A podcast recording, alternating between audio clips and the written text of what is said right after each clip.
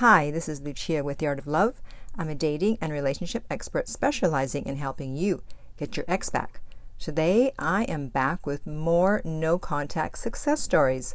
I know it's been a while, but finally, I know these are really helpful for those of you who are doing no contact in order to give you inspiration and hope that you are doing the right thing.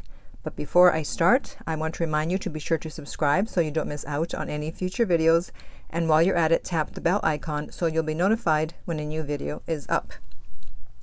All right, the first one says, Your videos are the only thing that have helped me since I went through the worst breakup of my life. Wow, thank you. He broke up with me pretty much during the honeymoon stage when I was madly in love with him. I couldn't figure out why because our relationship was good, until I figured out he left me for his ex. Yes, that is what happens when things are going good and someone disappears. It's usually because there's someone else involved. Continuing on. Even though it was difficult, I followed your advice and it worked. He first messaged me when he and his ex broke up again several months later, and I didn't reply. Then months went by, and I didn't contact him and was worried thinking that he obviously didn't want me back if he didn't reach out again. That's right. However, I think the new year brought out a realization for him. He has been messaging me for the past week, but I've been giving him limited replies or no replies at all. Tonight he asked if he could call, so I said yes, and he just tried to pretend like he needed to use me as a reference for a job. Haha. That is the most laughable thing ever, using an ex as a job reference. It was obviously an excuse just to talk to me. He kept saying, Call me anytime you need something, even someone to talk to. I kept the conversation as short as possible 17 minutes. When he asked me if I would be a job reference, I was like, uh, yeah, whatever, no big deal. Talking to him for the first time in eight months made me realize that I don't want to be with him. I have progressed in many ways since the breakup, losing 25 pounds and graduating from college. Congratulations on both. However, just by listening to his voice and speaking to him, he did not sound like he was doing well or that he had progressed in any way. After I ended the call, he texted me saying, Thanks for being so, understanding, but for real, hit me up sometime. Sure. I will definitely not be hitting him up sometime. I want to thank you for your advice. It made me stronger, made me love and respect myself more, and made me realize that this guy is definitely not for me. See, so no contact isn't always about getting your guy or girl back. Sometimes it's about realizing that you actually don't want them back. And that's a success story too. Okay, the next one. Finally, she contacted me after 105 days of no contact. It was a casual talk. Neither of us talked about what happened before. I pretended as if I didn't recognize that she ghosted me and was too busy with work. She asked me to meet her, but I said I'm busy with work these days and will meet with her after a month. Whoa.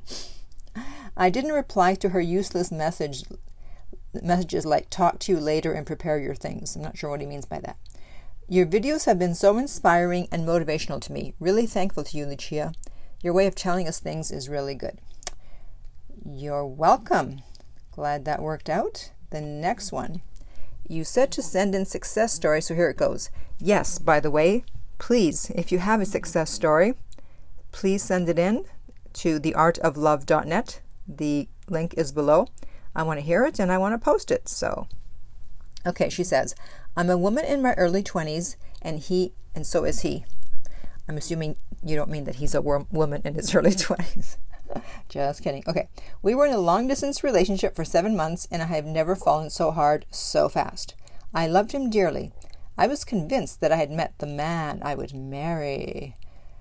I loved his friends and family, and they loved me. Around month six, he mentioned that he wanted kids. I was incredibly clear from the beginning that's not something I want. I seriously asked him like 15 times before dating if he was okay with the fact that I may never change my mind. So we took a few days apart to seriously think about how we wanted to proceed. The crappier part, I had just planned and paid for a trip with him and his friends a month from that time. I let him speak first and we both agreed to continue dating. I cried a lot on the phone. It was bad. Perhaps it was just to get through the trip together. The next month was okay. Our six month anniversary passed, and he didn't seem interested in celebrating. He wanted to wait till we got back from the trip. He probably never wanted to follow through. On the trip, he was very rude to me.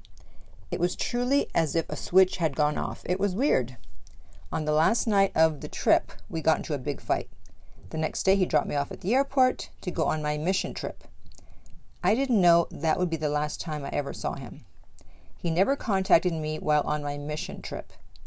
That cut deep. After three days on the trip, I contacted him and expressed my anger. He dumped me when I got back home. He said, We are just too different and want different things. I am too careless. I'm in a doctorate program with a 3.95 GPA. I'm not that careless. I actually read him a breakup letter back. I only wanted out because of how he treated me on the trip.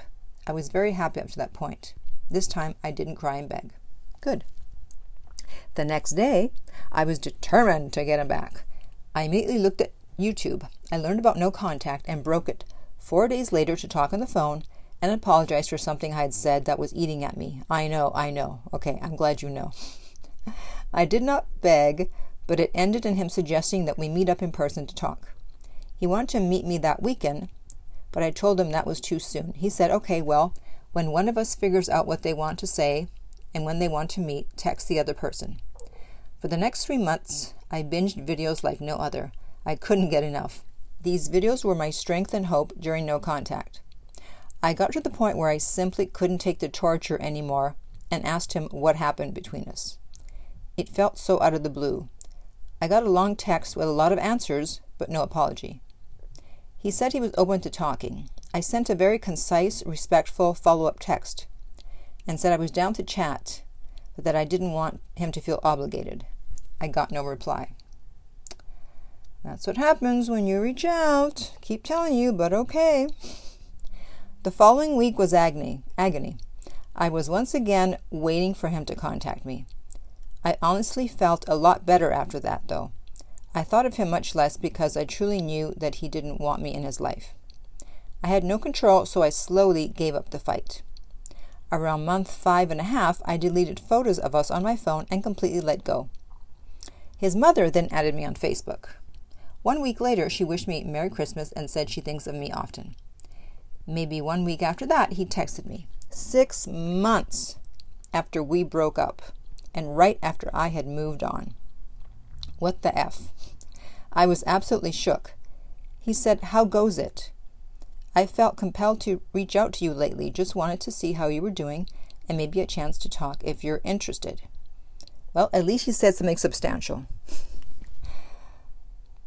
Everyone thought my no contact talk was nuts. I was embarrassed because he never contacted me. I looked like a fool. I was convinced I'd never hear from him again. Now, I hope that the people that you were having your no contact talks with was not someone that would have been able to let him know that you were in no contact. So, just something to keep in mind don't go blabbing to everybody that you're doing no contact because what if word gets out to your ex? Okay? Your friends don't need to know, right? Okay, continuing on. It's been a couple of days and I haven't responded. I've done so much growth over the last six months, and I honestly think I'm out of his league. Yeah, girl is thriving. We had a good thing going, and I loved him dearly, but I know that I deserve so much more. If he left me after seven months, he'll leave me again. I can't put myself through that. I would be a fool to trust him again. I'm not really sure what the point of responding would be, and silence is louder than words, right? Not sure if this is a success story or not, but thank you, Lucia. You've given me so much strength. You are truly changing lives. Well, thank you. I will do things a bit differently next time I get dumped. There's worse things than being single, and I refuse to settle. So, again, another one who realized that, you know what? Eh, don't really want to be with him. So, again, I consider that a success. Okay, moving on. No contact worked. We're back together. Just after my breakup, I was looking for excuses to reach out to my ex after 30 days because that's what the other coaches tell you to do. Thankfully, on the second day of breakup, I found your video 30 days the 30 day no contact rule is BS. Well, thank God you found it. After that, I listened to every single video many times. Wow. You made me realize my worth. Although I knew he wants to be with me, but his ego was so big and he was so stubborn that I knew he'll never contact me first. But something inside me was telling me that one day he will. After a week of breakup, I saw he unfriended me everywhere. So I blocked him everywhere in order to make my no contact more effective. On day 35, he changed his display picture on WhatsApp for the first time, doing some fun stuff. He was blocked, but I could see him on the block list. Actually, he wanted me to get mad and reach out. That was his motive. But I was very calm. Good for you. On day 37, out of nowhere, his friend sent me a message asking how I'm doing. His friend and I last talked two years ago. I didn't open it and deleted that app. Good for you. He probably had his friend check up on you, but it didn't work. On day 40, my ex boyfriend sent me a forwarded message on iMessage, the only place where he was unblocked. I ignored. on day 42, he sent me another message about how sorry he is for delaying to give me my books back and he wrote two big paragraphs in which he said, I'm sorry, three times. But it was about my books, so I ignored it. Good. On day 43, so the next day, the sixth week, he sent another message saying that I don't know if I'm blocked here too, but I'm extremely sorry for that day when we broke up. He said, I know my behavior was very rude. I should have understood your feelings. I was wrong.